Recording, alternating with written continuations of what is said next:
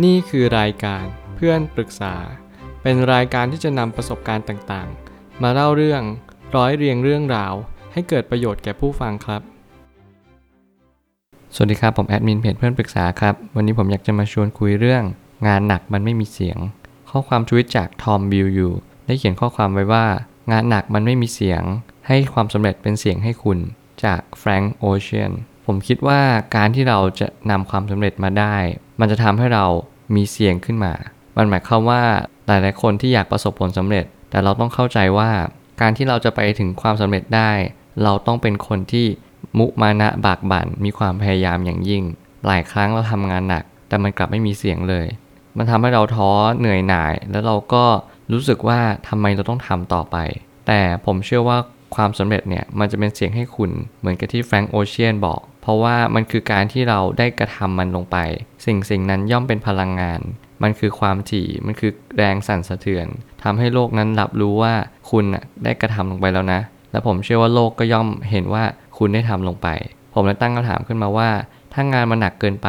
ลดพลังกับงานลงบ้างใส่ใจอย่างอื่นแทน สิ่งนี้เป็นสิ่งที่สำคัญอย่างยิ่ง หลายคนเน้นกับที่งานหนัก งานหนัก โดยไม่ได้สนใจว่างานหนักแล้วดีหรือเปล่า เราให้ความสำคัญกับงานหนักมากกว่า ดีเทลอย่างอื่นหรือเปล่า นี่คือสิ่งที่สำคัญ คนที่ประสบความสำเร็จในชีวิต มันไม่ได้หมายความว่าต้องทำงานหนักอย่างเดียว แต่งานหนักในความหมายของแฟรงก์โอเชียนน่าจะหมายถึงว่าการทุ่มเทกับสิ่งสิ่งนั้นในสิ่งสิ่งเดียว เราต้องโฟกัสกับมัน เราต้องทุ่มเทกับมันเพื่อที่จะเข้าใจว่าสิ่งสิ่งนี้จะต้องเป็นสิ่งที่ดีที่สุดยอดเยี่ยมที่สุด เมื่อไหร่ก็ตามที่เรามองย้อนกลับมา เราจะไม่เสียใจที่เราได้ทำมันไป เนี่ยก็คือเราทุ่มเทกับมัน เท่าที่เราทำได้ แต่คุณจะต้องรู้วิถีทางว่านี่คือเราทำเพื่อความสำเร็จ เราไม่ได้ทำเพื่อให้เราดูดีขึ้นหรือว่าแต่อย่างใด ถ้ามันหนักเกินไปก็ลดลดลงมาบ้าง ไม่งั้นคุณจะหมดไฟ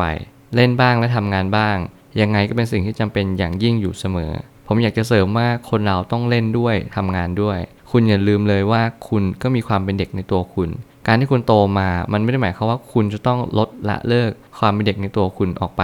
มันคือสิ่งที่สำคัญอย่างยิ่งที่คุณจะมีความเป็นเด็กในตัวคุณเอง เพราะว่าสิ่งที่สำคัญที่สุดก็คือ การที่เราเรียนรู้ว่าการเล่นเนี่ยมันทำให้เรารีแลกซ์มันทำให้เราเข้าใจว่าเราไม่ต้องเครียดบ้างก็ได้ ถ้าเราเครียดทุกเรื่อง มันจะไม่ดีต่อตัวคุณเอง หลายหลายครั้งเราก็จะไม่มีวิธีจัดการความเครียด การจัดการความเครียดก็คือเราลดการทำงานมันไม่ใช่ เราทำงานแบบเดิม แต่เราเสริมมีมุมมองที่เปลี่ยนไปจากการทำงาน เรามองว่าการทำงานคือการเที่ยวดู เนี่ยคือสิ่งที่สำคัญ มื่อไหร่ที่เราคิดว่าไปทำงานเหมือนไปเที่ยว คุณจะมีความสุขตลอดเวลา ผมได้ยินจากผู้ใหญ่ท่านหนึ่ง ที่มีความสำคัญต่อประเทศไทยมาก แล้วผมอยากจะมาแชร์ต่อว่า ท่านก็คิดเหมือนกัน คิดว่าการทำงานเหมือนการไปเที่ยว คุณลองคิดดูสิว่าถ้าเกิดสมมติว่าเราไปเที่ยวทุกวัน คุณจะมีความสุขสักแค่ไหน นี่คือ mindset ที่สำคัญมากๆ มันทำให้คุณเข้าใจและตระหนักรู้ว่า คุณไม่สามารถไปเที่ยวในเวลางานได้ แต่คุณสามารถคิดว่ามันเป็นเที่ยวในเวลางานได้ มันหมายความว่าคุณใช้ความจริงของการทำงานเนี่ยแหละ มาปรับใช้กับชีวิตของตัวคุณเอง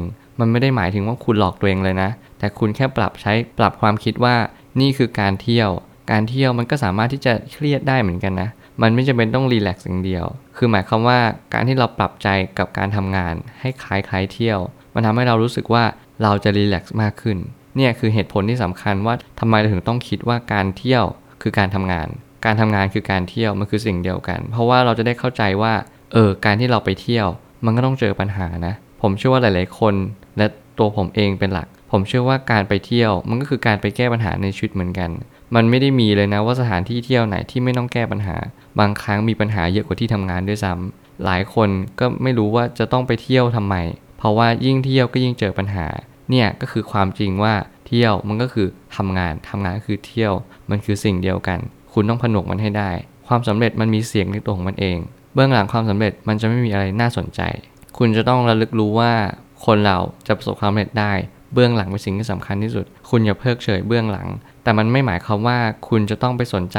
แต่เบื้องหลังอย่างเดียว หรือเบื้องหน้าอย่างเดียวมันไม่ใช่ คุณจะต้องรู้ว่าความสลักสำคัญของเบื้องหลังก็มีค่าเหมือนกัน การที่คุณจะผลักดันตัวเองมาถึงจุดนี้ได้ มันเพราะอะไร เพราะคุณกล้า เพราะคุณไม่กลัว คุณมีความเข้าใจในความจริงว่า เออ ถ้าเราไม่ลงมือกระทำและอะไรอะไรมันจะเกิดขึ้นได้ล่ะ การที่เราลงมือกระทำนั่นแหละเป็นสิ่งที่สำคัญอย่างยิ่ง คุณจะตระหนักรู้ ก็ต่อเมื่อคุณเข้าใจว่าเบื้องหลังความสำเร็จถึงแม้มันไม่มีเสียง แต่มันก็มีความสำคัญอย่างยิ่ง มันคือตัวผลักดันที่ทำให้มีความสำเร็จในทุกๆวันนี้และนี่คุณก็อย่าเพิกเฉยเบื้องหลัง มันอาจจะเป็นหนังสือ อาจจะเป็นตัวคุณเอง อาจจะเป็นพ่อแม่ อาจจะเป็นเพื่อนหรือเป็นแฟน เป็นสิ่งที่สำคัญที่คุณจะต้อง อย่าลืมพวกเขาเด็ดขาด ความสำเร็จจะไม่ได้เกิดขึ้นโดยตัวคุณเองโดยลำพัง มันเกิดจากหลากหลายเหตุปัจจัย คุณจะต้องขอบคุณเขา และคุณจะมีความสุขกับชีวิต แต่เชื่อไหมว่าเบื้องหลังความสำเร็จนั่นแหละ คือหนทางที่เราจะเล่าขานตราบนานเท่านาน คุณจะใช้เบื้องหลังนี่แหละ เพื่อเป็นการสื่อสารกับผู้คนมากมาย